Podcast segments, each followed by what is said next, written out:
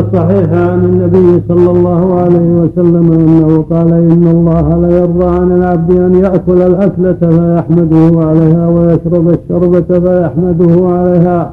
وقال النبي صلى الله عليه وسلم لسعد إنك لن تنفق نفقة. هذا الحديث العظيم من نعم الله العظيم؟ إن الله يرضى عن العبد أن يأكل الأكلة فيحمده عليه. ويشرب الشربه فيحمده عليه. من نعم الله؟ يأكل مع هذا. يرضى عن الرب جل وعلا. من نعم الله يأكل ويحمد ربه. يشرب ويحمد ربه يكتفي ويحمد ربه. مو يتجرد ويبقى في الجوع يتلوى في الظما يقول هذه عبادة. هذا جهل. من يأكل ويشرب ويستعين بذلك على طاعة الله ويشكر الله على ما يسر من النعم عن نعمة الطعام والشراب والعافية واللباس وغير ذلك. وكونه يأكل ويحمد الله ويشرب ويحمد الله يستبر الله عنه سبحانه وتعالى. إن رواه مسلم الصحيح. إن الله لا يرضى العبد بالأكل يحمده عليه. ويشرب الشرب ويحمده عليه. نعم. وقال النبي صلى الله عليه وسلم لسعد إنك لن تنفق نفقة تبتغي بها وجه الله الا ازددت بها درجة ورفعة حتى اللقمة ترفعها إلى في امرأتك. وفي الصحيح أيضا أنه إذا أنفق الرجل على أهله يحتسبها فهو فهو له صدقة. فكذلك الأدعية هب أن من الناس من يسأل الله جلب المنفعة له ودفع المضرة عنه طبعا وعادة لا شرعا وعبادة. فليس من المشروع لي أن أدعو وندع الدعاء مطلقا لأجل تقصير هذا وتفريطه بل أفعله أنا شرعا وعبادة. ثم اعلم أن الذي يفعله شرعا وعبادة إنما يسعى في مصلحة نفسه وطلب حظوظه المحمودة فهو يطلب مصلحة دنياه وآخرته بخلاف الذي يفعله طبعا فإنه إنما يطلب مصلحة دنياه فقط. كما قال تعالى فمن الناس من يقول ربنا آتنا في الدنيا وما له في الآخرة من خلاق. ومنهم من يقول ربنا آتنا في الدنيا حسنة وفي الآخرة حسنة وقنا عذاب النار. أولئك لهم نصيب مما كسبوا والله سريع الحساب. وحينئذ فطالب الجنة والمستعيذ من النار إنما يطلب حسنة الآخرة فهو محمود ومما يبين الأمر في ذلك. وهم واقعون فيه. فإن من يعمل بطاعة الله إنما أرى مصلحته أيضا. يريد الجنة يريد السعادة من النار. هذه مصلحة عظمى إذا كان من أكل وشرب في الدنيا يريد متاع الدنيا مذموم فإنما ذم لأنه ما أراد الآخرة ولا قصد الآخرة ولا طلبها فإذا أكل وشرب وعمل يريد السعادة يريد الآخرة ويستعين على طاعة الله يريد منه النجاة من النار. فقد سعى لمصلحته وسعى لنجاته. ومشهور غير مذموم. وإن كان إنما أراد سعادة نفسه ونجاتها من عذاب الله هو مأمور بهذا مأمور أن يسعى لهذا الخلاص. مأمور بأن يسعى لخلاصه ونجاته من النار. فإذا أكل وشرب وحمد الله وشكره سبحانه واستعان بنعمه على طاعته واجتهد في أداء ما أوجب الله وترك ما حرم الله والتهجد بالليل والجهاد في سبيل الله وصدق على الفقراء يريد النجاة يريد السعادة. وسعي لمصلحته سعي الله غني عنها وعن عمله سبحانه وتعالى. وبهذا إنما سعى لخير الآخرة والسعادة في الآخرة. هو الممدوح غير مذموم. وإنما ذاك الذي سعى للدنيا مذموم لأنه ما أراد الآخرة. فاستحق الذنب نعم.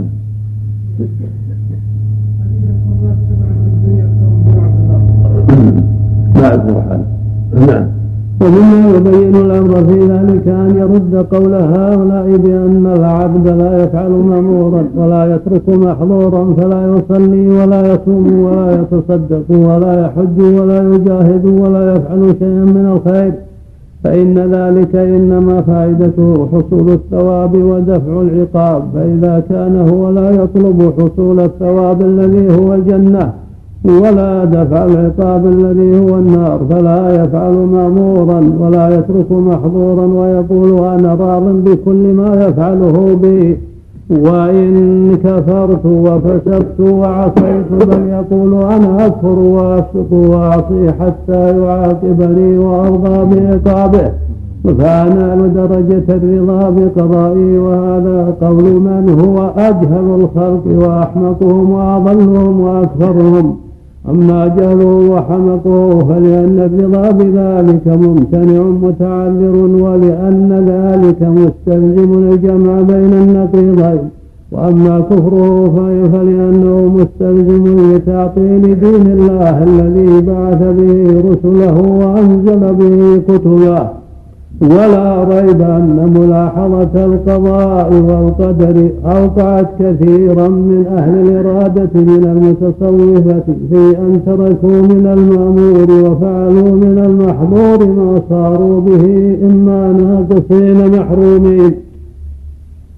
وإما عاصين وإما فاسقين وإما كافرين. وقد رأيت من ذلك ألوانا ومن لم يجعل الله له نورا فما له من نور. وهؤلاء المعتزلة ونحوهم من القدرية في طرفي نقيض. هؤلاء يلاحظون القدر ويعرضون عن الأمر. وأولئك يلاحظون الأمر ويعرضون عن القدر والطائفتان تظن أن ملاحظة الأمر والقدر متعذر. كما أن طائفة تجعل ذلك مخالفا للحكمة والعدل وهذه الأصناف الثلاثة هي القدرية المجوسية والقدرية المشركية والقدرية الإبليسية. وقد بسطنا الكلام على هذه الفرق في غير هذا الموضع وأكثر ما يبتلى به السالكون أهل الإرادة والعامة. في هذا الزمان هي القدرية المشركية فيشهدون القدر ويعرضون عن الأمر. كما قال فيهم بعض العلماء أنت عند الطاعة قدري وعند المعصية جبري. أي مذهب وافق هواك فمذهبت به وإنما المشروع العكس وهو أن يكون عند الطاعة يستعين الله عليها قبل الفعل ويشكره عليها بعد الفعل. ويجتهد ألا يعصي فإذا أذنب وعصى بادر إلى التوبة والاستغفار. كما في الحديث سيد الاستغفار أن يقول العبد أبوء لك أن يقول العبد أبوء لك بنعمتك علي وأبوء بذنبي فاغفرني؟ وكما في الحديث الإيمان أن يشكر الله على النعم والطاعات وأن يتوبوا إليه المعاصي والمعائب وأن يستمروا في هذا السبيل. يؤدون الطاعات شاكرين لله عز وجل يحذرون المعاصي فإذا له سبحانه وتعالى أن يعينهم على ذلك وأن يثبتهم على الحق. هكذا سار الأنبياء والصالحون بين هذا وهذا بين ترك المعاصي والسيئات والحذر منها وبين فعل الطاعات وشكر الله عليها وبين الخوف والرجاء هكذا. أما أهل الانحراف والفساد فهم عند الطاعات قدريون يقولون ان ما نفعل إلا بالقدر ما قدر الله هذا ما ما قدر أن نصلي ما قدر أن نزكي وهكذا يحجون بقدر فيتركون ما أوجب الله. وعند المعاصي يزعمون انهم أنهم مجبورون أنهم لا حيلة لهم وأنهم هذا قدر الله فيهم فيحتجون بقدر على المعاصي والسيئات وعلى ترك الطاعات نعوذ بالله. وهذا هو الفساد العظيم والكفر البواح. وهذا عمل إبليس وجنوده نسأل الله العافية. وعنه المشركين لو شاء الله ما أشركنا ولا آباؤنا. الحاصل أن الواجب على عن الإيمان الإيمان بالقدر وأنه قدر الأشياء وكتبها سبحانه وملاحظة الأمر. لا هذا ولا هذا. بل يؤمن بالقدر ويلاحظ الأمر. فيسير الله عز وجل. منكسا للاوامر ذلك للمعاصي مؤمنا بقدر الله وأنه لن يصيبه إلا ما كتب الله له سبحانه وتعالى. وهو حريص على طاعة الله كافر عن معاصي الله مؤمن بقدر الله جاد في طاعة الله جل وعلا. والجهاد في سبيله وجهاده هذه النفس مؤمنا بأنه لن يصيبه إلا ما كتب الله له سبحانه وتعالى.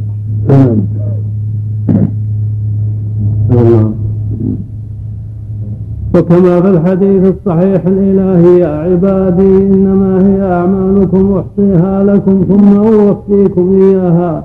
فمن وجد خيرا فليحمد الله ومن وجد غير ذلك فلا يلومن إلا نفسه.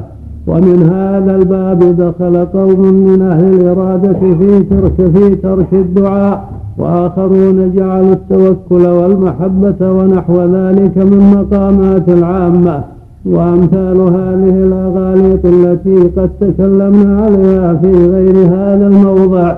وبينا الفرق بين الصواب والخطأ في ذلك ولهذا وأمثاله يوجد في كلام أئمة هؤلاء المشايخ الوصية الوصية باتباع العلم والشريعة كقول سهل بن كقول سهل بن عبد الله السستري رحمه الله العمل بالاقتداء عيش النفس والعمل بالاقتداء عذاب على النفس. وقال كل وجد لا يشهد له الكتاب والسنة فهو باطل. وقال جنيد بن محمد من لم يقرأ القرآن ويكتب ويكتب ويكتب الحديث.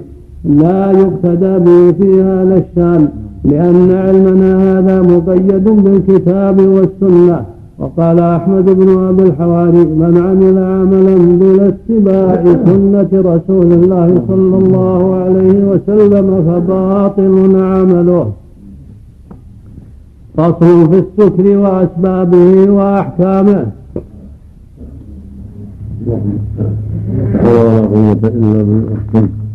بسم الله الرحمن الرحيم.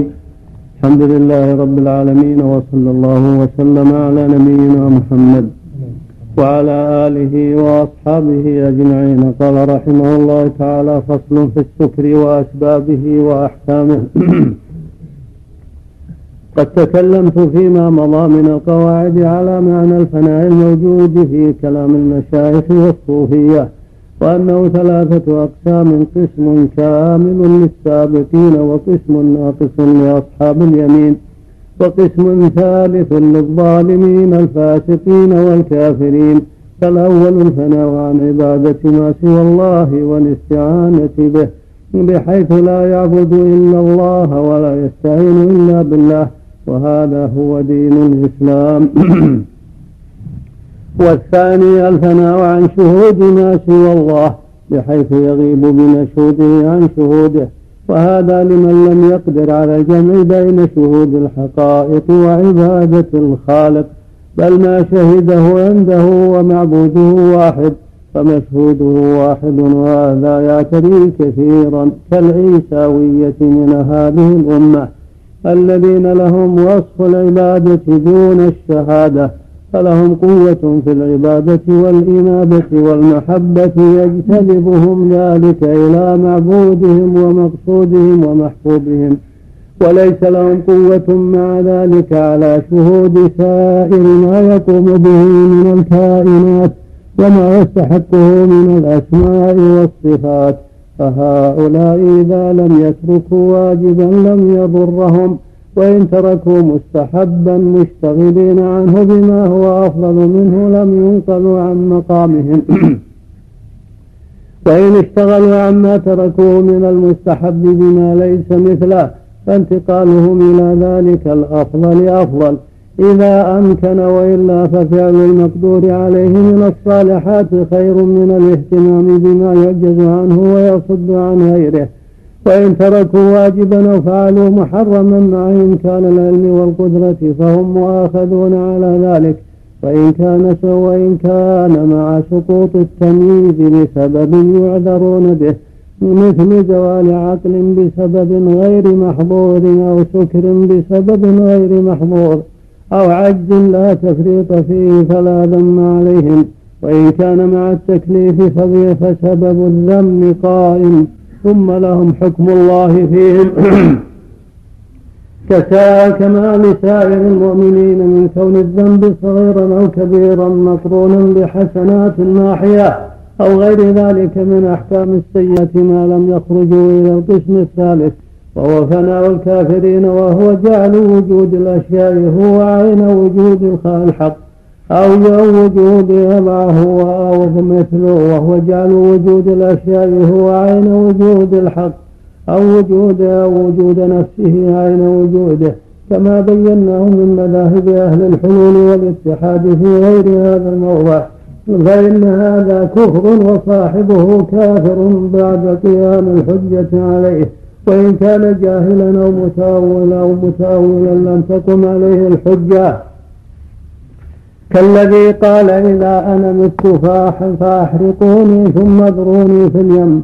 فهذا أمره إلى الله تعالى كما قال تعالى يا أيها الذين آمنوا لا تقربوا الصلاة وأنتم سكارى حتى تعلموا ما تقولون. فجعل الغاية التي يزول بها حكم السكر أن يعلم ما يقول.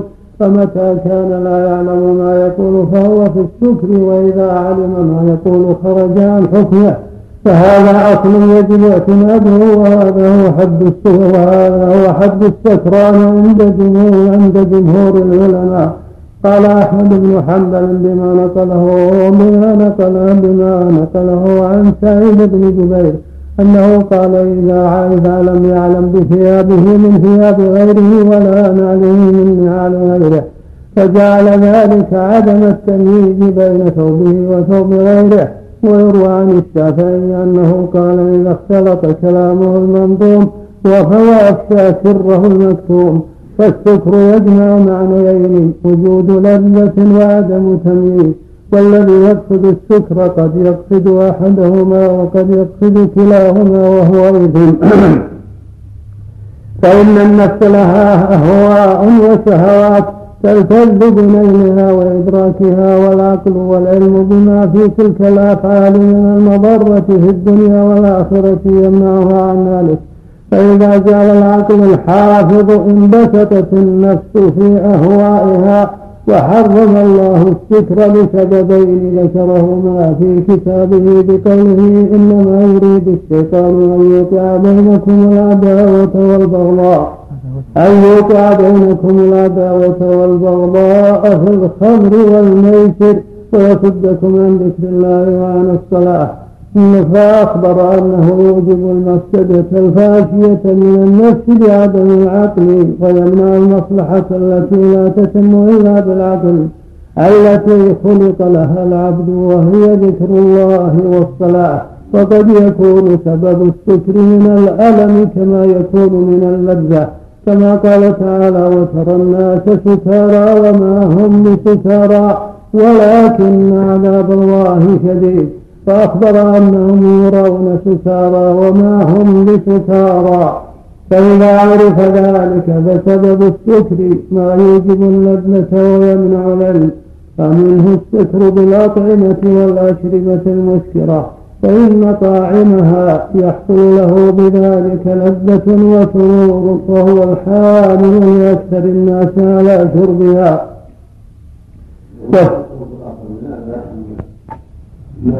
في هذا المقام أقسام. في الفناء وفي السكر كذلك فالفناء يعبر به الصوفية عن فناهم عن كل شيء إلا عن مشاهدة الله سبحانه وتعالى فهم يشاهدون عظمته وكبرياءه وحقه عليهم بزعمهم ويفنون عما سوى ذلك يعني يغيبون عما سوى ذلك. حتى أوقعهم هذا الأمر في المعاصي كثيرة وأوقعهم في وعدة الوجود وأوقعهم في أشياء كثيرة لأنهم لم يحكموا عقولهم. فصارت هذه الكلمة تجرهم إلى شر عظيم وفساد كبير. فإنهم لم ينظروا في الأوامر ولا في النواهي بل نظروا في الجمع. نظروا في أن الله خالق الخلق وأنه رب الجميع وأنه كل شيء. وذهلوا وغلبوا على عقولهم حتى لم يميزوا بين الطاعة والمعصية وبين الخير والشر. وبين العبد والمعبود والإله والإله والعابد. فصاروا في شر عظيم وفساد كبير ووقعوا بما لا تحمد عقباه. وهذا هو الذي بين المؤلف رحمه الله أن صاحبه كافر ضال خارج عن طريق عن دين الإسلام. إلا أن يكون جاهلا ما يعرف شيئا فتقام عليه الحجة ويعلم كما تقام الحجة على أهل الفترات والبعيدين عن الإسلام. حتى يعلم ما هو الواجب عليه. وهناك فناء وهو فناء المؤمنين وفناء التوحيد. فناء عن عبادة غير الله وإعراض عنها وكفر بها وإنكار لها وفناء عن المعاصي وإنكار لها وجمع القلب على توحيد الله والإخلاص له والإيمان به واتباع شريعته وتعظيم أمره ونهيه. وهذا فناء أهل الإيمان الرسل وأتباعهم سموا فناء لوزارات الصوفية فيما يقولون.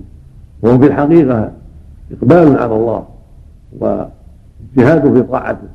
وحضور للقلب بين يديه سبحانه وتعالى وكفاف عن معاصيه جل وعلا. وبعض الناس وسط وثناء الوسط وهو إقباله على ما أوجب الله وكفه عما حرم الله واشتغاله عما سوى ذلك من المستحبات والمكروهات والتوسع في المباحات.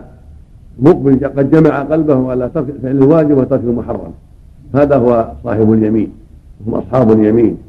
وإذا حصل عندهم يقظة وانتباه زادوا على هذا بتعاطي بعض المستحبات والبعد عن بعض المكروهات. وأما السكر فهو أقسام. سكر بالآلام قد يصيب الإنسان آلام وأمراض تزعجه حتى ما يعقل قسم يكون بأدوية وأشياء أكلها ما درى عنها أو أو دست عليه فيغيب عقله بسبب ذلك. هذا غير ملوم فيه لأنه يعني ليس له فيه فعل. وهو غير مكلف في هذه الحالة. فإذا وقع منه شيء من الكلام أو فعال هو ليس بأهل. وإذا طلق مثلا في هذه الحال أو اعتق عبيدا في هذه الحال فهو ليس له عقل.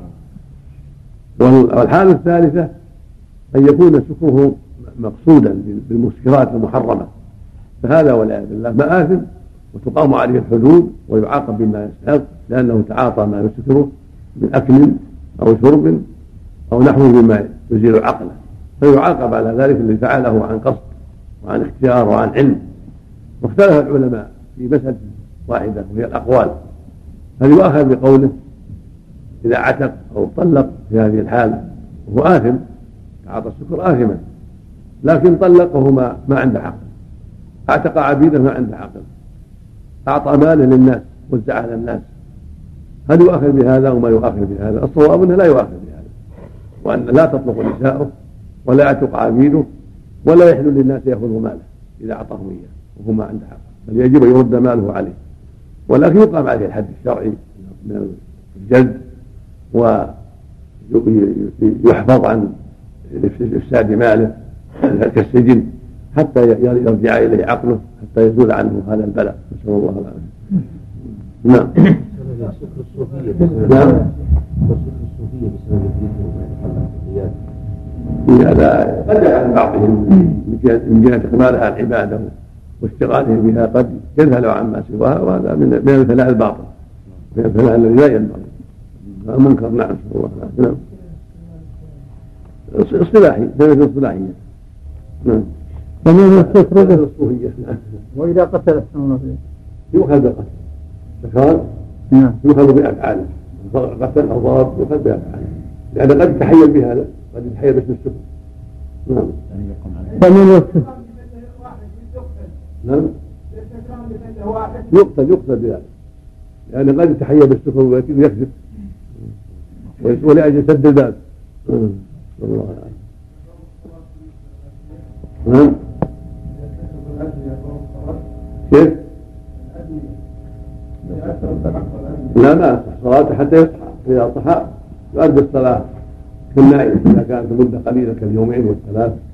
أما إذا كانت مدة طويلة الصواب عند أهل العلم أنه يكون كالمجنون والمعتوه لا يلزمه شيء إلا عدم العقل لكن إذا كان عارف يوم يومين ثلاث كما وقع لبعض الصحابة هذا يكفي. يعني قد يقع الإغماء يوم يومين قد يبلغ ثلاثة مغمى عليه.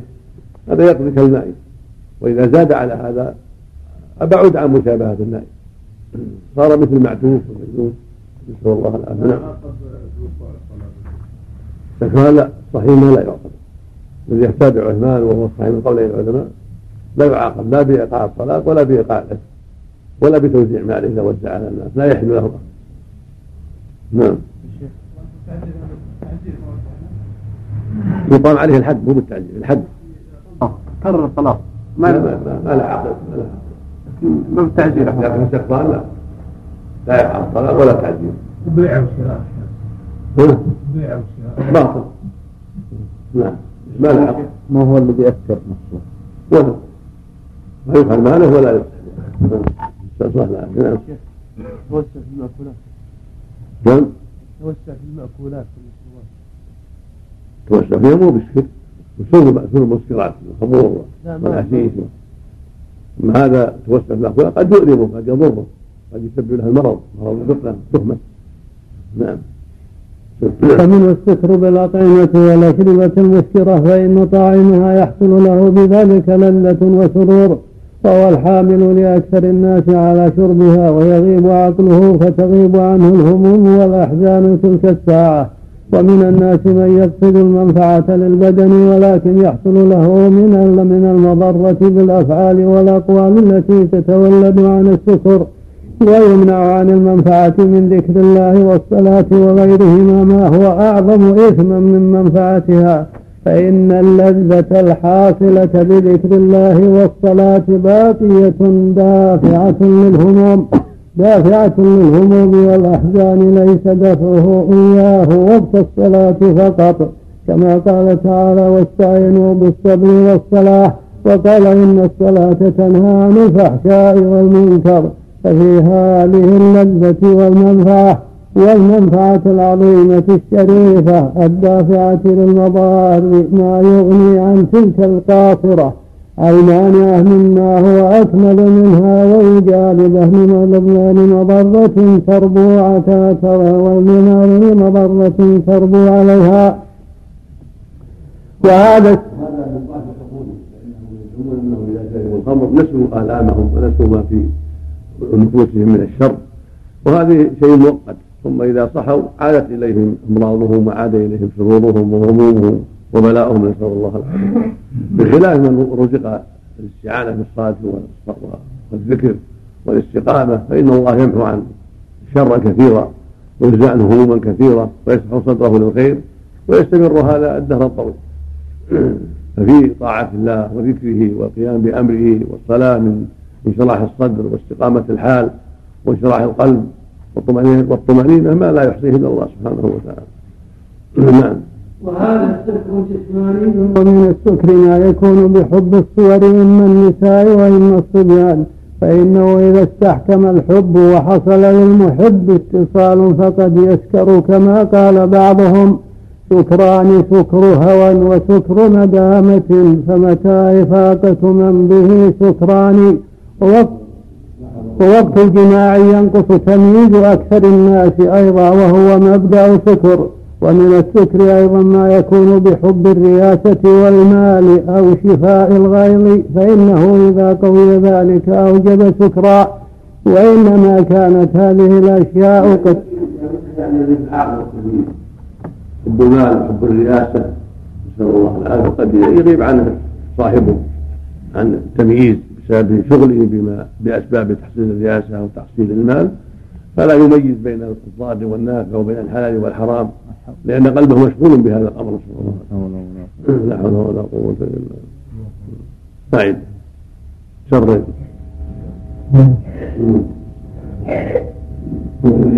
ووقت الجماع ينقص تمييز أكثر الناس أيضا وهو مبدأ سكر ومن السكر أيضا. وهذا السكر جسماني ومن السكر ما يكون بحب بحب الصور إما النساء وإما الصبيان. فإنه إذا استحكم الحب وحصل للمحب اتصال فقد يسكر كما قال بعضهم. سكران سكر هوى وسكر ندامة. فمتى إقامة من به فمتى إفاقة من به سكران ووقت الجماع ينقص تمييز أكثر الناس أيضا وهو مبدأ سكر ومن السكر أيضا ما يكون بحب الرياسة والمال أو شفاء الغير. فإنه إذا قوي ذلك أوجب سكرا وإنما كانت هذه إنما كانت هذه الأشياء قد توجب سكرا لأن السكر لأن السكر شبيه ما يوجب اللذة القاهرة التي تغمر العقل وسبب اللذة إدراك المحبوب. فإذا كانت المحبة قوية وإدراك المحب قويا والعقل والتمييز ضعيفا كان ذلك سببا للسكر. لكن ضعف العقل تارة يكون من ضعف نفس الإنسان المحب. وتارة وتارة يكون من قوة السبب الوارد ولهذا يحصل من السكر للمبتدئين في إدراك الرياسة والمال والعفق والخمر ما لا يحصل لمن اعتاد ذلك وتمكن فيه. فصل ومن أقوى الأسباب المقتضية للسكر سماع الأصوات المطربة من وجهين.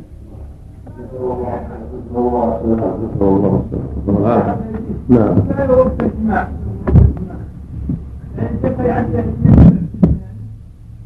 لا جماع المرأة جماع المرأة نعم قد يكثر عما أوجب الله عليه وعما حرم الله عليه بحب لذة الجماع وعدم الانتباه لما يترتب عليها من الزنا واللواط الزنا واللواط قد يكثر الزناة والمطية عن ما أوجب الله عليهم وما حرم عليهم وتكون عقولهم في غيبة عن هذا يعني بسبب حب الشهوة وحب الهوى. نعم. قوله تعالى وترى الناس سكارى وما هم بسكارى دخل الربا أكل الربا هذا يوم القيامة هذا يوم القيامة.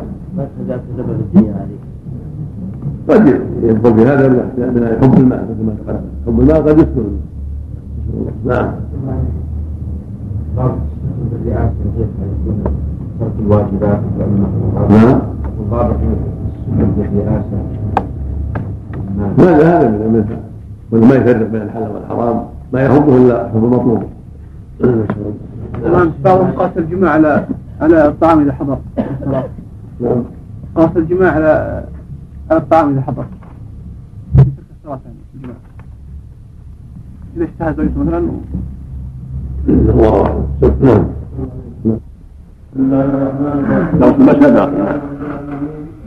وصلى الله وسلم على نبينا محمد وعلى آله وأصحابه أجمعين. قال رحمه الله تعالى فصل ومن أقوى الأسباب المقتضية للسكر سماع الأصوات المطربة. من وجهين من جهة أنها في نفسها توجب لذة قوية ينغمر معها العقل ومن جهة أنها تحرك النفس إلى نحو محبوبها. تحرك النفس إلى نحو محبوبها كائنا ما كان فتحصل بتلك الحركة والشوق والطلب مع ما قد تخيل المحبوب وتصوره لذات عظيمة. تقهر العقل من مرض القلوب. فإن سماع الأصوات المطربة تغطي القلب وتغشى عليه تجعل الغشاوة فيسكر بذلك. عن ما يهمه وعما يجب عليه وعما يحرم عليه وربما وقع في الحرام وترك ما أوجب الله. ولهذا قال جل وعلا ومن الناس والحديث يضل عن سبيل الله من يضل غيره. ولأن يضل عن سبيل الله يعني تضله هذه الأشياء. ولهذا يقول عبد الله بن مسعود إن الغناء ينبت ارهاق القلب كما ينبت الماء البخل ويحلو على هذا. لأن العبد إذا اعتاد الأغاني وسماع الملاهي يحصل له مرضان مرض بسماعها ومرض بما تميل لنفسه من الهوى والمشتهيات والمحبوبات التي يريدها ويعشقها. فيجتمع عليه المرضان مرض سماع الشر.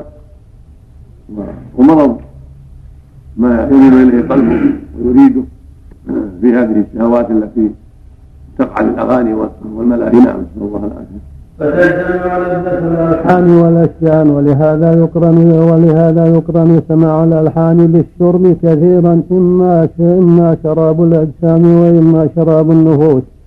وإما شراب الأرواح وهو ما يقترن بالصوت من الأقوال التي فيها ذكر الحب ذكر الحب والمحبوب وأحوالهما. فإن سماع الأقوال شراب وغذاء وقوت للقلوب فيجتمع سماع الحروف الطيبات والأصوات الطيبة. فإن ذا فإن ذلك أقوى مما إذا إذا انفرد أحدهما. مثل سماع كلام مثل سماع كلام يطيب للمستمع بالأصوات الملحنة مثل من يناجي بحديث لحنه أو يجهر به جهرا قريبا ومثل سماع أصوات طيبة لا حروف فيها كأصوات الطيور الطيبة وأصوات الآلات المصنوعة من العيدان والأوتار والشبابة والصوت الذي يلحنه الآدمي بلا حروف. ونحو ذلك فأما إذا اجتمع هذا وهذا فهو أقوى ويؤثر في النفوس تأثيرا عظيما كتأثير الخمر أو أشد فصل إذا تبين هذا فاعلم أن اللذة والسرور أمر مطلوب بل هو مقصود كل حي وكونه أمرا مطلوبا ومقصودا أمر ضروري من وجود الحي. وهو في المقاصد والغايات بمنزلة الحس والعلوم البديهية في المبادئ والمقدمات فإن الإنسان بل وكل حي له علم وإحساس وله عمل وإرادة فعلمه فعلمه لا يجوز أن يكون كله نظريا استدلاليا يقف على الدليل بل لا بد له من علم بديهي أولي. لأنه لو وقف كل علم على على علم آخر لازم الدور أو التسلسل فإنه إذا إذا توقف العلم الثاني على علم أول فالأول إن توقف على ذلك الثاني بحيث لا يكون إلا بعده لزم الدور وإن توقف على شيء قبل ذلك الأول لزم التسلسل.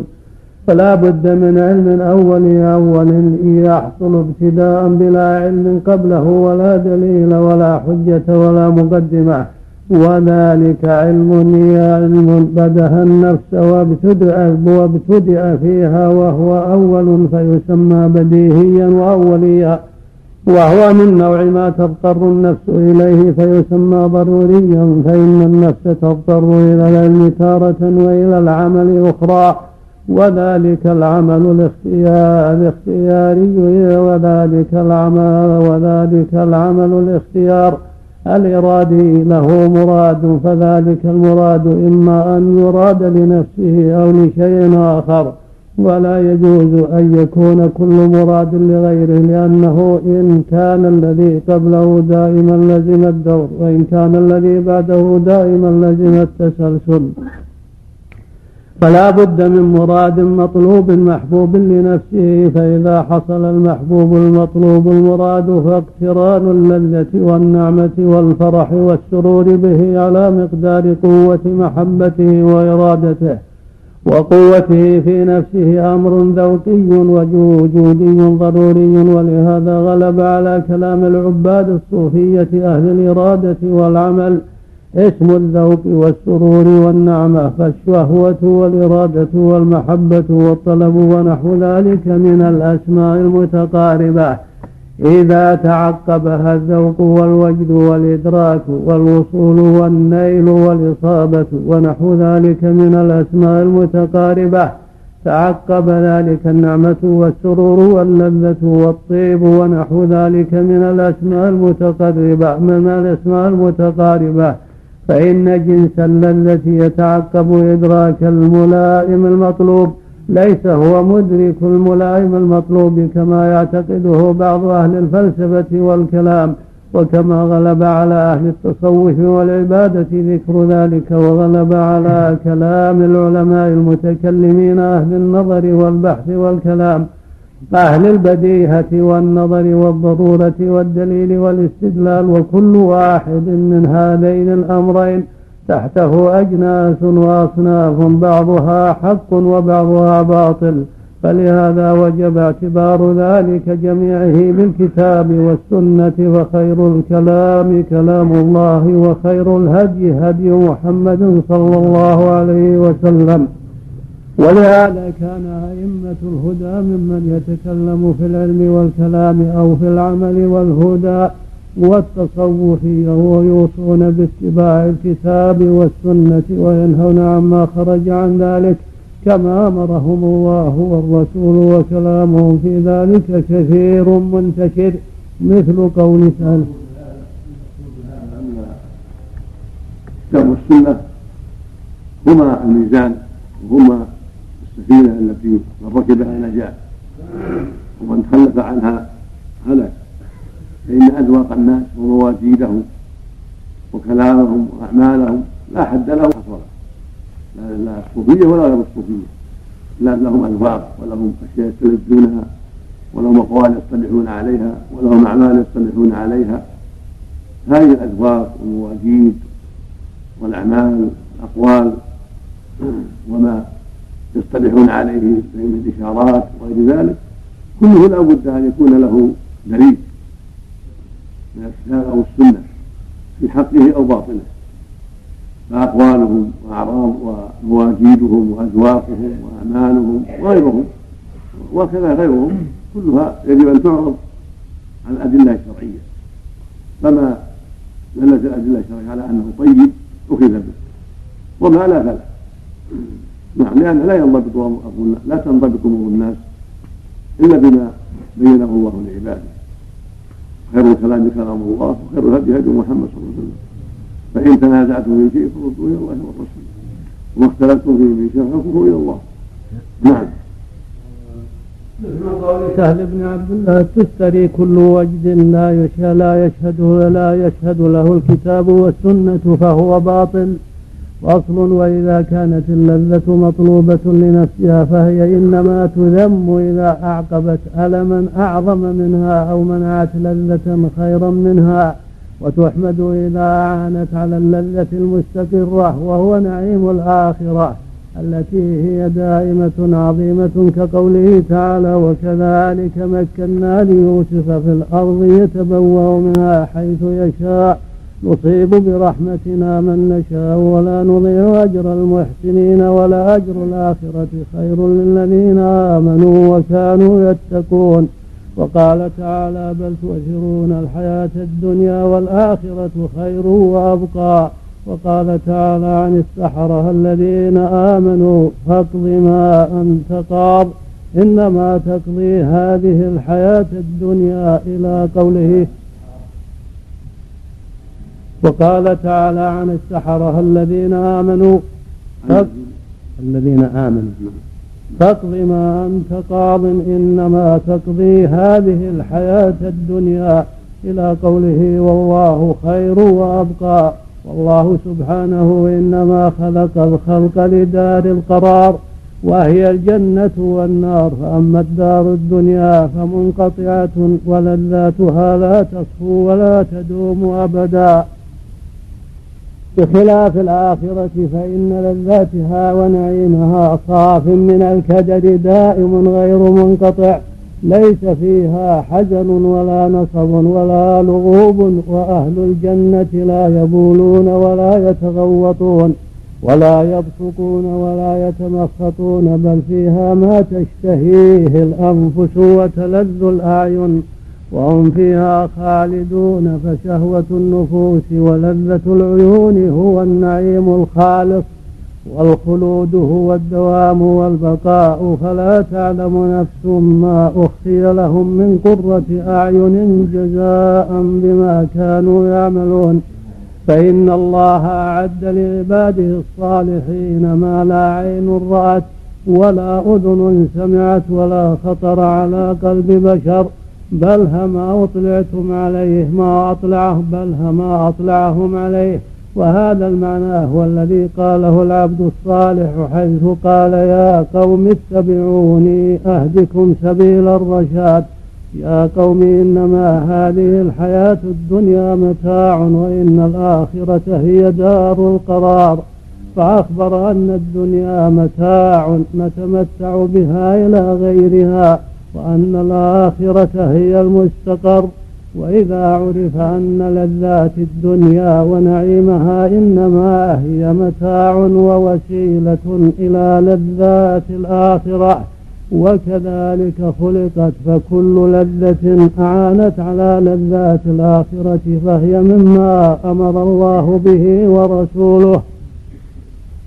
ويثاب على تحصيل اللذة بما يؤوب إليه منها من لذات الآخرة التي أعانت هذه عليها. ولهذا كان المؤمن يثاب على ما يقصد به وجه الله من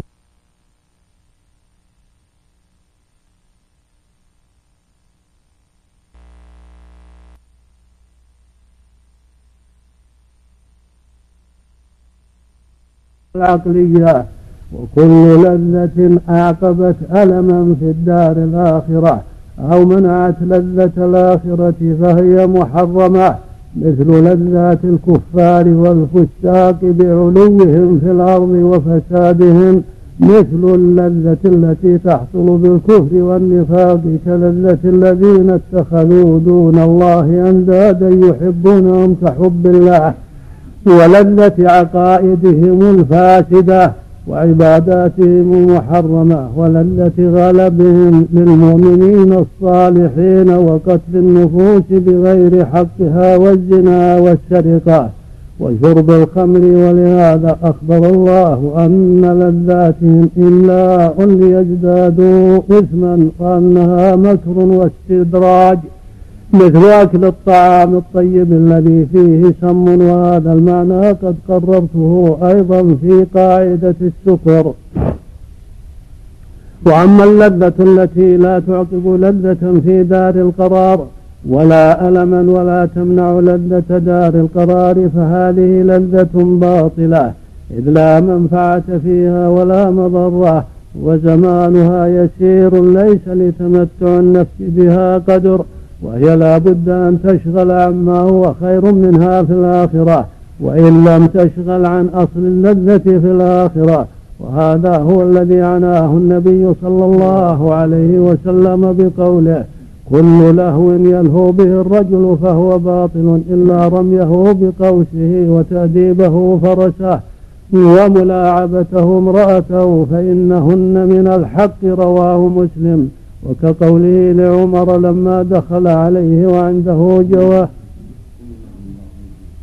كل لهو يلهو به الرجل فهو باطل إلا رميه بقوسه وتأديبه فرسه وملاعبته امرأته فإنهن من الحق رواه مسلم وكقوله لعمر لما دخل عليه, عليه وعنده جوار يضربن بالدف فأسكتهن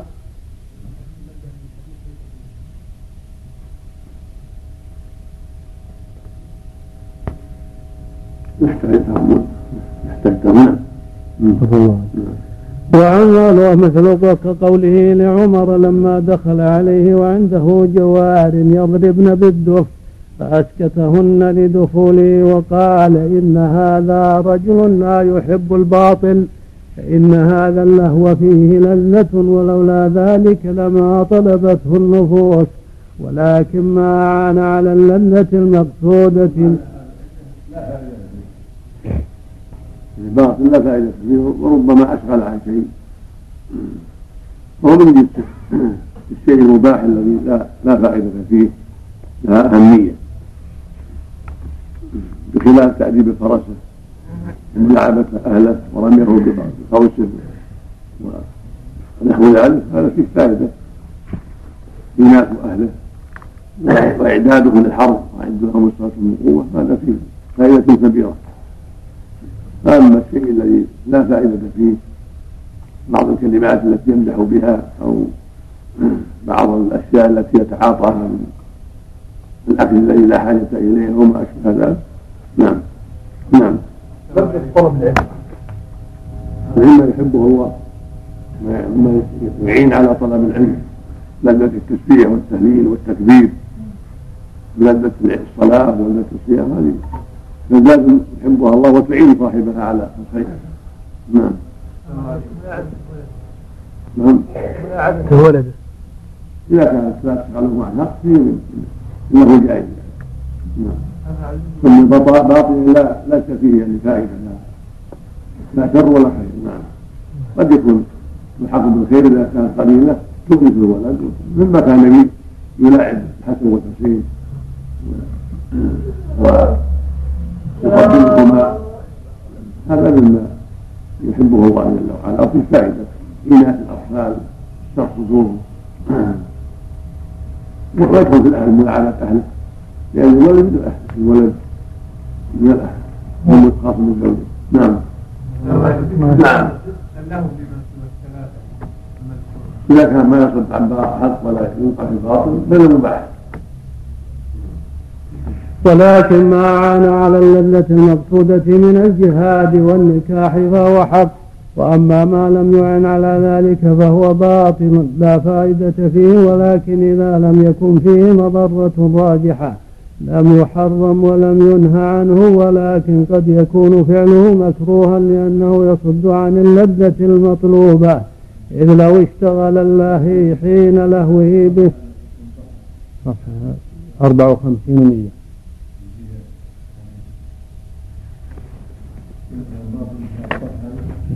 في حديث كل لهو ثلاث وخمسين مية وثلاثة والله. لأنه يصد عن اللذة المطلوبة إذ لو اشتغل الله حين لهوه بما ينفعه ويطلب له اللذة المقصودة لكان خيرا له والنفوس الضعيفة.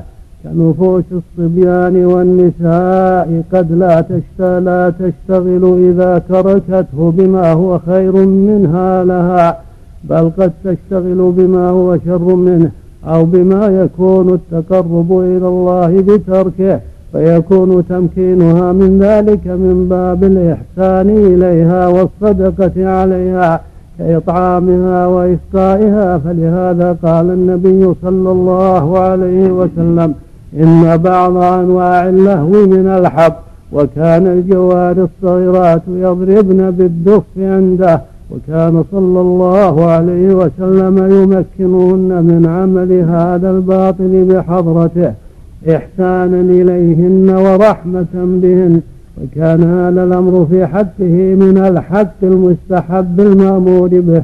وإن كان هو في حقهن من الباطل الذي لا يؤمر أحد سواهن به كما كان يطاؤه المؤلفة قلوبهم مأمورا به في حقه وجوبا أو استحبابا وإن لم يكن مأمورا به لأحد كما كان مزاحه مع من يمزح معه من الأعراب والنساء والصبيان تطييبا لقلوبهم. وتفريحا لهم مستحبا في حقه يثاب عليه وإن لم يكن أولئك مأمورين بالمزح معه ولا منهيين عن ذلك. فالنبي صلى الله عليه وسلم يبذل للنفوس من الأموال والمنافع ما يتألفها به. ما يتألفها به على الحق المأمور ويكون للمبذول مما يلتذ فيه الآخذ ويحبه لأن ذلك وسيلة إلى غيره ولا يفعل صلى الله عليه وسلم ذلك مع من لا يحتاج إلى ذلك. كالمهاجرين والأنصار بل بذل لهم أنواعا أخر من الإحسان والمنافع في دينهم ودنياهم. وعمر رضي الله عنه لا يحب هذا الباطل ولا يحب سماعه وليس هو مأمورا إذ ذاك من التأليف بما أمر به النبي صلى الله عليه وسلم حتى تصبر نفسه على سماعه فكان إعراض عمر عن الباطل كمالا في حقه وحال النبي صلى الله عليه وسلم أكمل. ومحبة النفوس للباطل نقص لكن ليس كل الخلق مأمورين بالكمال ولا يمكن ذلك فيهم فإذا فعلوا ما به يدخلون الجنة لم يحرم عليهم ما لا يمنعهم من دخولها. وقد ثبت في الصحيح عن النبي صلى الله عليه وسلم أنه قال كمل من الرجال كثير ولم يكمل من النساء إلا أربعة هذا مع العلم بأن الجنة يدخلها كثير من النساء والرجال أكثره نعم. نعم. قريب بعد هذا. أما هذا مع العلم بأن الجنة يدخلها كثير من النساء والرجال أكثر من الذين كملوا من الطائفتين. فصل. فصل. فإذا تبين أن السكر كم؟ سبع وخمسين.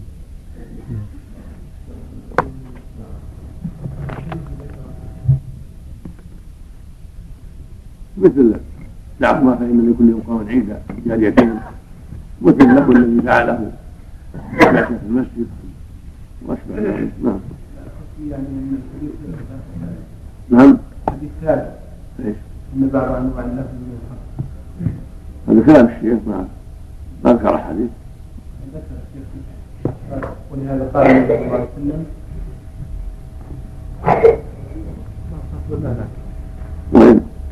يقول فلهذا قال النبي صلى الله عليه وسلم ان بعض انواع له من الحمد عندي نحط عليه ان شاء الله صح صفحة 54 يراجع معنى الحديث أقصد الشيخ معنى الحديث فلهذا قال يعني في المعنى ما ادري والله يحتاج انت بس أو انت بس تبي شوف. الشيخ رحمه الله واسع الاطلاع واسع الاطلاع رحمه الله. كثير. نعم. نعم. سماع الرسول للدف هل معنى كل وقت يجوز؟ سماع الرسول للدف إذا كان الجواري اليوم العيد العرس النساء العرس ما يصدق عن بعض الحق ولا يصح بعض. سماع سماع الرجل له. لا هذا للنساء وإذا كانت الأعرابي لا يفعل الأطفال مما لا ما لا يحرمه الله لا مثل ما سمع النبي في هذه الجريتين في شيء الأنصار وربعات نعم تقاوموا فيما بينهم نعم الله إليك.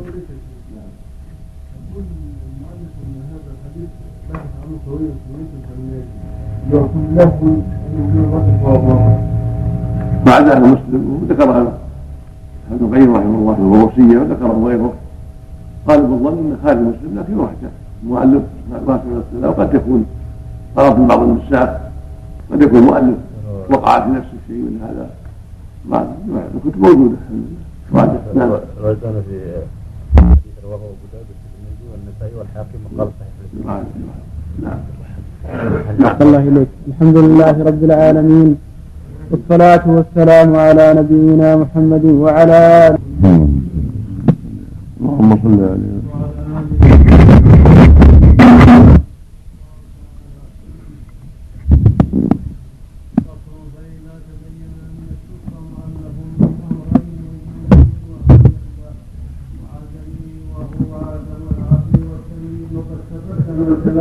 الذي وأن تعالى من الله معارض الراجع منفعة منفعة أو دخول مضرة وتحمد إذا كانت مقصودة أو معينة على المقصود. وأما الوصف الآخر وهو عدم العقل والتمييز فهذا لا يحمد بحال من جهة نفسه. فليس في كتاب الله ولا سنة رسوله مدح وحمد لعدم العقل والتمييز والعلم. بل قد مدح الله العلم والعقل والفقه ونحو ذلك في غير موضع وذم ذلك في مواضع. مثل قوله تعالى قل هل يستوي الذين يعلمون والذين لا يعلمون؟ وقال وما يستوي الأحياء ولا الأموات. وقال ما كانوا يستطيعون السمع وما كانوا يبصرون. أولئك الذين خسروا أنفسهم وضل عنهم ما كانوا يفترون. إلى قوله مثل الفريقين كالأعمى والأصم والبصير والسميع هل يستويان مثلا؟ أفلا تذكرون. وقال ولقد ذرانا لجهنم كثيرا من الجن والإنس لهم قلوب لا يفقهون بها ولهم أعين لا يبصرون بها ولهم آذان لا يسمعون بها. أولئك كالأنعام بل هم أضل أولئك هم الغافلون. وقال أم تحسبوا أن أكثرهم يسمعون أو يعقلون إن هم إلا كالأنعام بل هم أضل سبيلا. وقال شهد الله أنه لا إله إلا هو.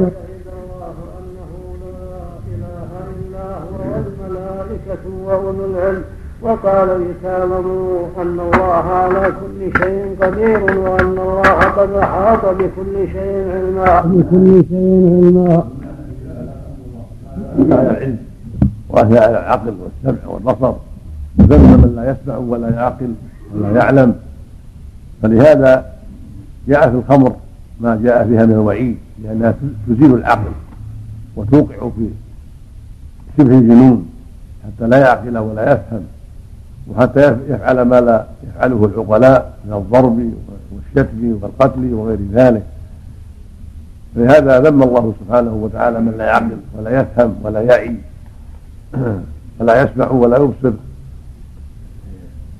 إعراضا عن عن الحق واستمرارا في الباطل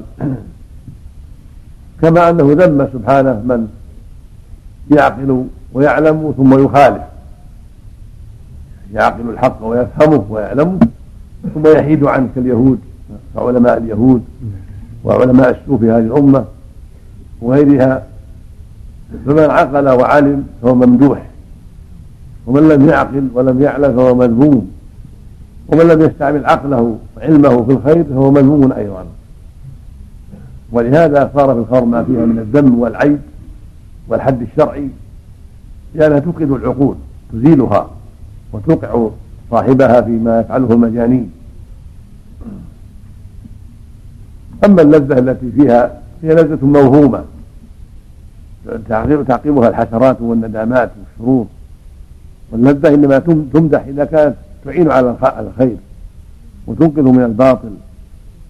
أما إذا كان لذة تجر إلى المحرم وتوقعه في المحرم فهي مذمومة. نعم. وقال نعم. سليمان بن الصرد بضم المهملة فتح الراء بن الجود الخزاعي أبو مطرف الكوفي. صحابي قتل بعين الوردة سنة خمس وستين. الجماعة.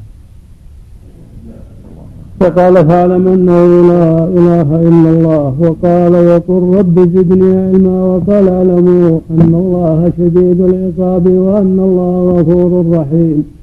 وقال أفلا يتدبرون القرآن أم على قلوب أقفالها؟ وقال ولم ينظروا في ملكوت السماوات والأرض وما خلق الله من شيء؟ وقال فاعتبروا يا أولي الأبصار وهذا كثير في القرآن يأمر ويمدح التفكر والتدبر والتذكر والنظر والإعتبار.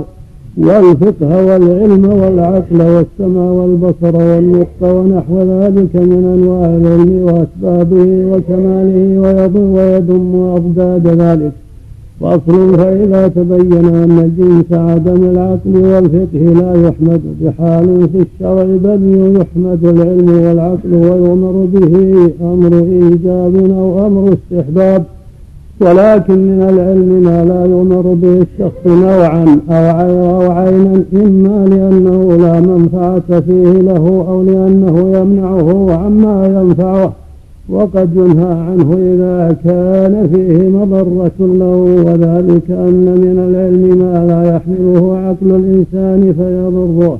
كما قال علي بن أبي طالب رضي الله عنه حدثوا الناس بما يعرفون ودعوا ما ينكرون أتحبون أن يكذب الله ورسوله؟ وقال عبد الله بن مسعود ما من رجل يحدث قوما بحديث لا تبلغه عقولهم إلا كان فتنة لبعضهم ومن الكلام ما يسمى علما وهو جهلا مثل كثير من علوم الفلاسفة وأهل الكلام والأحاديث الموضوعة. والتقليد الفاسد وأحكام النجوم ولهذا روي أن من العلم جهلا ومن القول عيا ومن البيان سحرا ومن العلم ما يضر بعض الناس باستعانته باستعانة ومن العلم ما يضر بعض النفوس باستعانتها به على أغراضها الفاسدة فيكون بمنزلة السلاح للمحارب والمال للفاجر. ومنه ما لا منفعة فيه لعموم الخلق مثل معرفة دقائق الفلك وثوابته وتوابعه وحركة كل كوكب فإنه بمنزلة حركات التغير عندنا ومنه ما يصد عما يحتاج إليه. فإن الإنسان محتاج إلى بعض العلوم وإلى أعمال واجبة فإذا اشتغل بما لا يحتاج إليه عما يحتاج إليه كان مذموما فبمثل هذه الوجوه يذم العلم بكونه ليس هذا كم؟ واحد وستين مئة بدأت من ستين كم؟ بدأت من ستين لا مئة وستين جزاك الله من من سبعة وخمسين. مئة وسبعة وخمسين؟ نعم. نعم. نعم. يعني حدثهم بالشيء يفهمونه ويعقلونه. أما إن حدثوا بشيء لا تبلغ عقولهم من العامه وشبه العامة لا. يحدثهم بما ينفعهم في صلاتهم وصيامهم وعقيدتهم. أما علوم لا يتحملونها فلا يحدثون بها. نعم,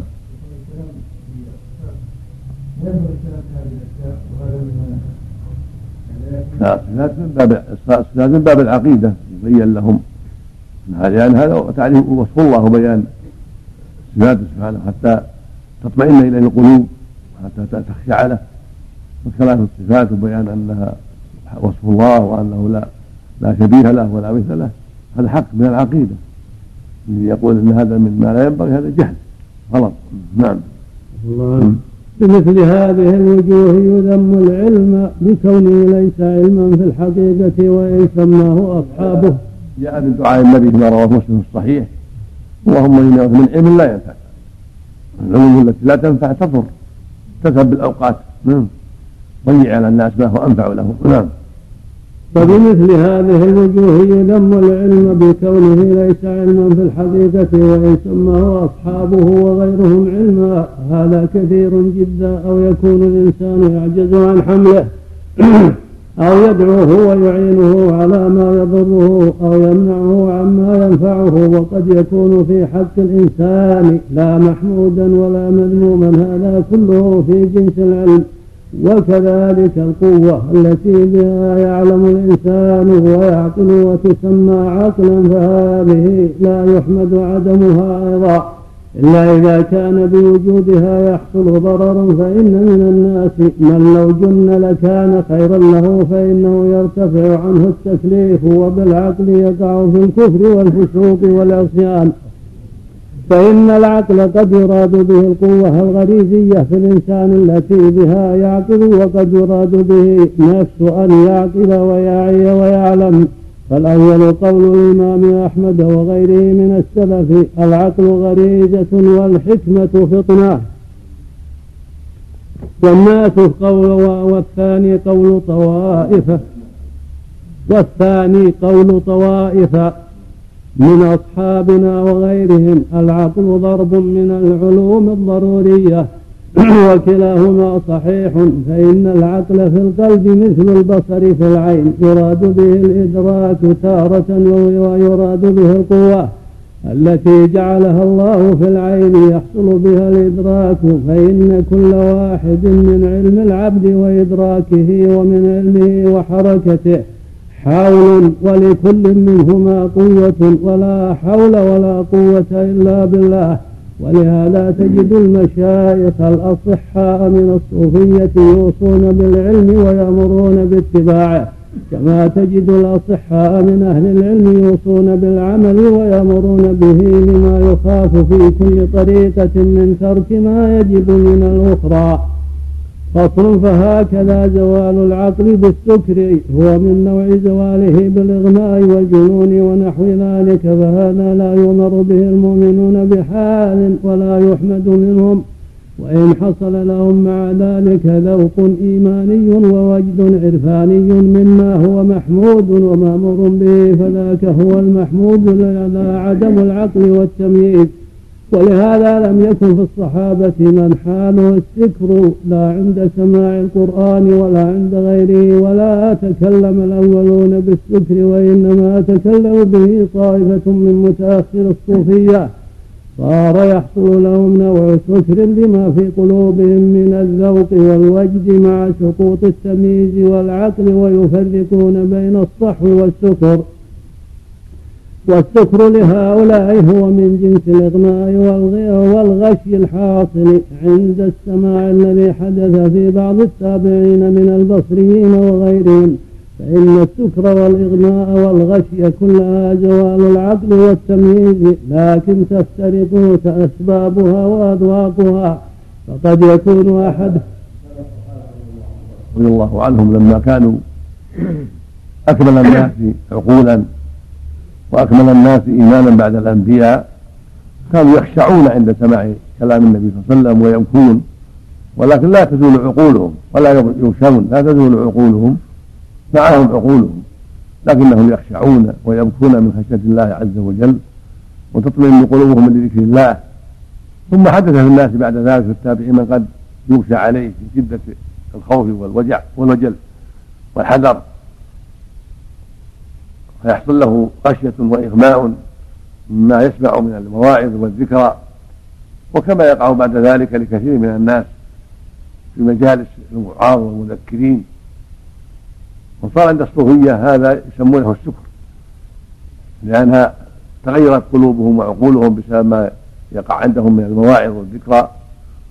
هذه التسمية تسمية غير لائقة الشكر ولا ولا ولا يحسن التسمية بها. فإن الشكر مذموم وهو ناشئ عن الخمور والمسكرات ولكن تساهلوا في تسميته بدلا من الإغماء. وليست حالة طيبة هذه ليست حالة جيدة. حالة الصحابة خير منها الذي يتعظ ويبكي من خشية الله ولكن يبقى معه عقله ويبقى معه تمييز فأفضل من هؤلاء المتأخرين. الذين تذهب عقولهم سواء سموا ذلك غشية أو إغماء أو سموه سكرا بكل حال هو نقص في تحمل القلوب ما تحمل قلوبهم.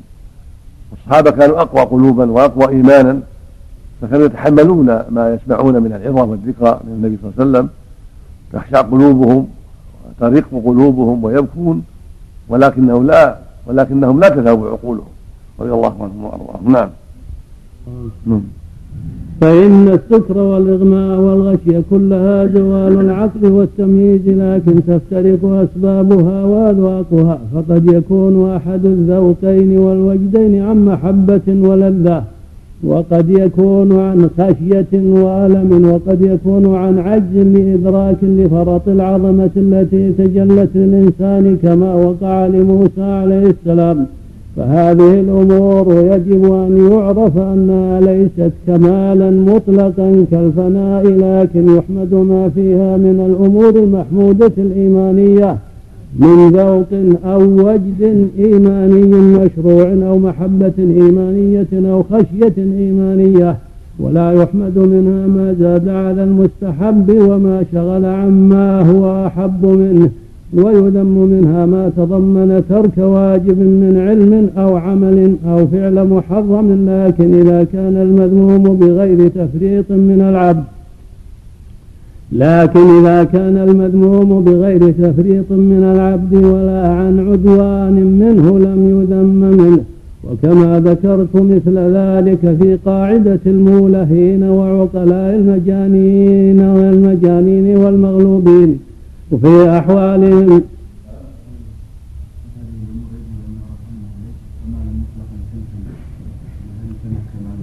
لا قصد إنه مو مو كمال مو مو كمال. يجعل على الصوفيه ليس ليس كمالا بل هو نقص عليهم ما يتحملون ويفنون عن كل شيء حتى وقعوا في وحدة الوجود نسأل الله العافية. نعم نعم. وكما ذكرت مثل ذلك. واجب على المؤمن أن يكون غير فاعل بل يكون معه الشعور فيفرق بين توحيد الربوبية وتوحيد العبادة. يكون عنده إيمان بأن الله خالق كل شيء ورب كل شيء وعنده إيمان بالشرائع والأمر والنهي حتى يميز بين ما أحل الله وما حرم الله بين ما أمر الله وبين ما نهى الله عنه. فإذا فني في مشاهده الخالق عن الأوامر والنواهي صار مذموما كفعل الصوفية الذين أداهم ثناؤه إلى وحده الوجود نعوذ بالله. نعم. وكما ذكرت مثل ذلك في قاعدة المولهين وعقلاء المجانين والمغلوبين في أحوالهم ومن يسلم إليه حاله. طاعة يصلها طاعة لكن طاعة اسمه نعم. عندي طاعة لكن هذه قاعدة. يظهر لها قاعدة يظهر لها قاعدة. نعم. طاعة ما لها محل هنا. قاعدة. نعم. نعم. وكما ذكرت مثل ذلك في قاعدة المولهين وعقلاء المجانين والمغلوبين في أحوالهم ومن يسلم إليه حاله ومن لا يسلم إليه حاله فإن السكر نوع من الغلبة ويذم من لم يحصل له من هذه الأحوال ما يجب حصوله. كما ما يجب حصوله كما ينقص من عدم من كما ينقص من عدم منها ما يستحب حصوله. فهكذا يجب التفصيل في هذه الأحوال والله أعلم. فصل فقد تبين أن بحث جيد بحث مهم. نعم. نعم.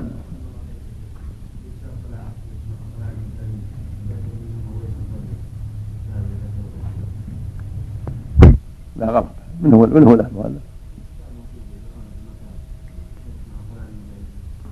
غلط هذا. تسمية واسم مجنون هذا. نبطل الباطل من أقل الناس من أقل الرجال. نعم. ورنا إن شاء الله. زي مكتبة؟ زي مكتبة؟ إن شاء الله. نعم. نعم. في إذا صار في شيء من الباطل يمنع نعم. الرحمن الرحيم. الحمد لله رب العالمين. وصلى الله وسلم على نبينا محمد وعلى آله وصحبه أجمعين. قال رحمه الله تعالى فصل فقد تبين أن أحد وصفي السكر منفعة في الأصل. والوصف الآخر إثم كما قال تعالى عن الخمر قل فيهما إثم كبير ومنافع للناس. وإثمهما أكبر من نفعهما وقد يقترن باللذة ما يمنع أن تكون مصلحة. ما يمنع أن تكون مصلحة إذا استعين بها على إثم وعدوان. كما يستعان بالأكل والشرب على الكفر والفسوق والعصيان وقد يقترن بعدم العقل ما يمنع أن يكون مفسدة. إذا استعين به على ترك الإثم والعدوان فالأصل حمد العافح فالأصل حمد علم القلب وذوقه ولذته. ما لم يشتمل على مفسدة راجحة بل وذوق الجسم ولذته مع علم القلب مع علم القلب وعقله. لأن هذه كلها خيرات فإن العلم خير وذوق القلب خير. واللذة به خير لكن قد يعارضها ما يجعلها شرا وإذا لم يجتمع التمييز واللذة بل إما صحو بلا لذة أو لذة بلا صحو فقد يترجح هذا تارة وهذا تارة. فأما المؤمنون فالصحو خير لهم فإن السكر يصدهم عن ذكر الله وعن الصلاة. ويوقع بينهم العداوة والبغضاء وكذلك العقل خير لهم لأنه يزيدهم إيمانا وأما الكفار فزوال العقل فزوال عقل الكافر خير له وللمسلمين. أما له فلأنه لا يصده عن ذكر الله وعن الصلاة بل يصده عن الكفر والفسق والفسق وأما للمسلمين فلأن السكر يوقع بينهم العداوة والبغضاء فيكون ذلك خيرا للمؤمنين وليس هذا إباحة للخمر والسكر ولكنه دفعا لشر لشر الشرين بأدناهما ولهذا كنت آمر أصحابنا ألا يمنعوا الخمر عن أعداء المسلمين من التتار والكرج ونحوهم وأقول إذا شربوا لم يصدهم ذلك عن ذكر الله وعن الصلاة بل عن الكفر والفساد في الأرض. ثم إنه يوقع بينهم العداوة والبغضاء وذلك مصلحة للمسلمين فصحوهم شر من فكرهم فلا خير في إعانتهم على الصحو. بل قد يستحب أو يجب دفع شر هؤلاء بما يكون من فكر وغيره. فهذا في حق الكفار وأما الفساق الظلمة من إذا صحت. هذا من المؤلف مراعاة القواعد الشرعية. القواعد الشرعية المعروفة هي أن الشرع جاء بتحصيل المصالح ودرء المفاسد وجاء بتحصيل المصلحة وتكميلها ورعايتها وتقل المفسدة وتعطيلها والحذر منها. فإذا تعددت المصالح ولم يمكن تحصيلها كلها وجب وجبت العناية بأحسنها وأصلحها وأهمها وأعظمها وإن فاتت الدنيا منها أو منهما. وهكذا المفاسد إذا تعددت ولم يتيسر السلام منها كلها فإنه يحرص يجتهد في السلام من أكبرها فأكبرها أشرها فأشرها وإن ارتكب الأدنى منها. ولهذا الخمور شر على المسلمين لأنها تصدهم عن ذكر الله وتوقع الشحنة بينهم العداوة والفساد بينهم. حرمها الله عليهم ومنعهم منها لما فيها من الفساد والشر. وأما وقوعها من الكفرة الضالين فإنها قد تكون خيرا لهم بالنسبة إلى تعطيلهم عن إيذاء المسلمين تعطيلهم عن أنواع الكفر يشتغلون بها ويكون بينهم العداوه والبغضاء فيكون شرا عليهم وإن كانت محرمة عليهم لكنها بالنسبة إلينا أسهل. لأنه إذا شغلوا بأنفسهم وصارت بينهم العداوة تعطلت عقولهم كان أسلم لنا من شرهم وبلائهم. شغلوا شغلوا بأنفسهم. فكان ذلك من رحمة الله لنا أن شغلهم بأنفسهم بالقتال بينهم. أو بالخمر التي سكروا فيها وقتل بعضهم بعضا أو ما أشبه ذلك. ولهذا يقول الشيخ وكنت أقول لأصحابنا في وقت التتار لما تعدد التتار على المسلمين ومن معهم من قبائل الكرد في جهة الشرق كان بعضهم من بعض المسلمين إذا مروا عليهم وهم سكارى تكلموا عليهم. قال لا تكفوهم تكفوهم خلوهم لأنه إذا وعوا شرعوا في قتال المسلمين وإيذاء المسلمين. فمعنى المراد بهذا أنهم إذا أشغلهم الله بالخمر بينهم والقتال بينهم فكان من مصلحة المسلمين حتى يشغل بعضهم ببعض. وهذا من باب ارتكاب أدنى المسألتين لتفويت كفرهما حتى لا يؤذوا المسلمين ولا يقتلوهم. وهذه تحت وهذا تحت قاعدة القاعدة التي سمعت وهي تحصيل المصلحة وتوفيرها وتكميلها تعطيل المفسدة تقليلها وإبعادها. لكن إذا كان مصلحتان لم يتيسر تحصيلهما فإنه يجتهد في تحصيل الكبرى التي هي العظمى منهما وإن فاتت الصغرى. وهكذا مفسدتان. خمر مفسدة حق الشارب وغرض فساد لكن إذا كان إذا صح ارتكب ما هو أكبر من سب الله وسب الرسول وقتال المسلمين يترك يترك في حاله ولا يسعى في تخليصه منها. لأنه إذا تخلص منها شرع فيما هو شر منها من من الكفر والضلال وقتال المسلمين كفعل التتار وقت حربهم للمسلمين. نسأل الله السلامة. نعم. هل يجوز ترويج المسكرات والمخدرات في جيش الكفار لمصلحة المسلمين؟ نعم. ترويج المسكرات والمخدرات في جيش الكفار لمصلحة المسلمين؟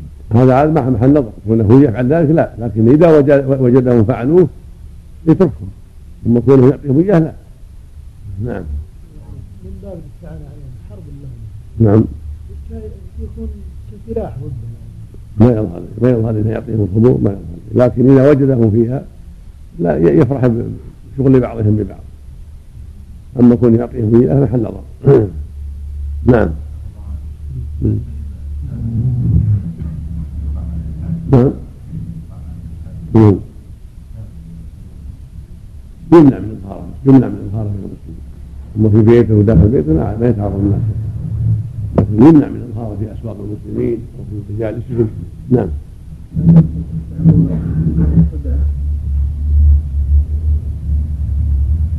ما يضل نعم. نعم. وهذا في حق الكفار ومن الفساد. الظلمة من إذا صحى كان في صحوه من ترك الواجبات وإعطاء الناس حقوقهم ومن فعل المحرمات والاعتداء في النفوس والأموال ما هو أعظم من سكره فإنه إذا كان يترك ذكر الله والصلاة في حال سكره ويفعل ما ذكرته في حال صحوه لم يكن سكره شرا من صحوه. وإذا كان في حال صحوه يفعل حروبا وفتنا لم يكن في شربه ما هو أكثر من ذلك. ثم إذا كان في سكره يمتنع عن ظلم الخلق في النفوس والأموال والحريم ويسمح ببذل أموال تؤخذ على وجه فيه نوع من التحريم. ينتفع ينتفع بها الناس. كان ذلك أقل عذابا ممن يصحو فيعتدي على الناس في النفوس والأموال والحريم. ويمنع الناس الحقوق التي يجب أداؤها. فالحاصل أنه يجب الموازنة بين الحسنات والسيئات. التي تجتمع في هذا الباب وأمثاله وجوبا وعدما كما قررت مثل ذلك في قاعدة تعارض السيئات والحسنات فإن السكر والصحو قد يكونان من هذا الباب وهكذا السكر والصحو في الأذواق الإيمانية والمواجيد العرفانية. فمن السالكين من إذا حصل له سكر حصل له فيه منفعة وإيمان. وإن كان فيه من النقص وعدم التمييز ما يحتاج معه إلى العقل. ما فيه فيكون خيرا من صحو ليس فيه إلا الغفلة عن ذكر الله وقسوة القلب والكفر والفسوق. والكفر والفسوق والخيلاء ونحو ذلك من ترك الحسنات وفعل السيئات. وأما وما يقع لهم من المذاق والمواجيد. والسكر بما يزعمون من آه، تذكرهم الآخرة وتذكرهم مقام الله وعظمته فقد يصيبهم من الذهول والسكر ما يزيل شعورهم. فهذا قد يكون فيه بالنسبة إلى حالهم ما هو خير لهم من صحوهم لو إذا صحوا وصاروا بصحوهم يشتغلون بما حرم الله من البدع والدعوة إلى الفساد في الأرض.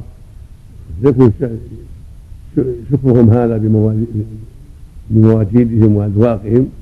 ينفع المسلمين وينفع أهل السنة ولكن هم في أنفسهم ناقصون لأن هذا الذي يعتريهم من نقص العقول من نقص الدين. فكان الصحابة هم أفضل الناس بعد الأنبياء ما يصيبهم هذا. عندهم من الإيمان وعندهم من البصيرة وعندهم من العلم عندهم من الخير والفضل من الله. ما هو خير من الصوفية. ومع هذا لا, لا تغيب عقولهم. بل عقولهم معهم في جميع أحوالهم وما ذاك إلا لكمال إيمانهم وكمال بصيرتهم. وهكذا الرسل وهم أفضل الناس هم أعلم الناس وأفقه الناس وأحسن الناس عملا ولا يفقدون شعورهم بذلك ولا تزول عقولهم بذلك. فما يقع عند الصوفية نقص في إيمانهم ونقص في دينهم. ولكن قد يكون هذا الذي يقع فيه مصلحة لأهل السنة وأهل الاستقامة لأنه يشغلون به عن فسادهم في الأرض وإظهارهم البدع ونحو ذلك ويكون هذا من رحمة الله. أن شغلهم بهذا الشيء وجعلهم كالمجانين ويخرجون إلى الأرض ويسقطون إلى الأرض بسبب ما أصابهم ويسلم الناس من شرهم في لو صحوا وصاروا دعاة للبدع والشر والفساد. نعم. وأما الصحو المشتمل على العلم والإيمان. يسكر بما عنده من المواجيد والذوق والاستحضار نعم نعم. وأما الصحو المشتمل على العلم والإيمان وتذوق صاحبه طعم الإيمان ووجد حلاوته فهو خير من السكر بلا شك. فعليك بالموازنة في هذه الأحوال والأعمال الباطنة والظاهرة. حتى يظهر لك التماثل والتفاضل وتناسب أحوال أهل الأحوال الباطنة الهدى والأعمال الظاهرة لا سيما في هذه الأزمان المتأخرة التي غلب فيها خلط الأعمال الصالحة بالسيئات في جميع الأصناف. رحمة الله في أول القرن الثامن فكيف بحال القرن الخامس عشر؟ اللهم المستعان اللهم المستعان ولا حول ولا قوة إلا بالله. نعم اللهم لا سيما في هذه الأزمان المتأخرة التي غلب فيها خلط الأعمال الصالحة بالسيئات في جميع الأصناف. لنرجح عند الازدحام. في العلماء والأمراء والعباد خلطوا عملا صالحا وآخر سيئا من كثر الخلط لا في الصوفية وحدهم ولا في العباد وحدهم بل في غالب الطبقات. كثر فيهم هذا وهذا. من أمراء وحكام وعلماء وعباد وتجار بسبب الجهل كثرة الجهل وقلة العلم. نعم ونرجح عنده ولا سيما لا سيما في هذه الأزمان المتأخرة التي غلب فيها خلط الأعمال الصالحة بالسيئات في جميع الأصناف لنرجح عند الازدحام والتمام خير الخيرين. وندفع عند الاجتماع شر الشرين ونقدم عند التلازم تلازم الحسنات والسيئات. ما ترجح منها فإن غالب رؤوس المتأخرين وغالب الأمة من الملوك والأمراء والمتكلمين والعلماء والعباد وأهل الأموال يقع غالبا فيهم باب قوله جل وعلا وإن طائفتان من المؤمنين قتلوا فأصلحوا بينهما. فإن بغت إحداهما الأخرى فقاتلوا التي تبغي حتى تفيء إلى أمر الله.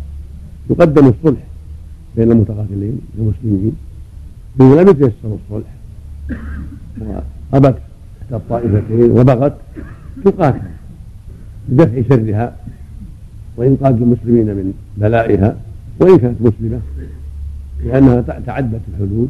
ولهذا قال فإن بغت إحداهما فقاتلوا حتى تفيء إلى أمر الله. من هذا الصائل؟ صائل يقاتل إذا لم يملك شره إلا بقتال. قائل على الناس ليصبر على دمائهم أو على أموالهم أو على حريمهم. يدفع بالتي احسن إذا تيسر إذا لم يتيسر الا بالضرب ضرب. إذا لم يتيسر الا بالقتل قتل. ولهذا في صحيح مسلم عن أبي هريرة رضي الله تعالى عنه قال يا رسول الله الرجل يأتيني يريد أخذ مالي فلا تعطيه مالك قال فإن قاتلني قال قاتله. قال فإن قتلني قال فأنت شهيد. قال فإن قتلته قال فهو في النار. لأنه صال عليه وهذا يريد ماله. نعم. نعم. وهذه قاعدة معروفة. نعم. هذه إلا من هذا الباب وإلى نعم. إلا من هذا الباب وإلى نعم. ما هي قطاع الطريق يا شيخ مثل قطاع الطريق نعم. لا يفهم من قول شيخ الإسلام هنا انه ربما قد يختلف الإنسان بعض الأعمال التي في ظاهرها قد تكون مخالفة وما ورد في السنة لكن على المدى البعيد هي لها منفعة مثل الاجتماع على الذكر. الاجتماع قد يكون حد غير وارد لكن نتيجة الذكر لما فيه من الأمور المعروفة كأنه يعني لا لا هذا معنى يعني قد ينفعهم هذا وقد يفيدهم لكن هو معناها أصل الإباحة نعم ولكن قد يحصل لهم بالفائده بالنسبة إلى ما ما, ما إذا تركوه وانتقلوا إلى ما هو.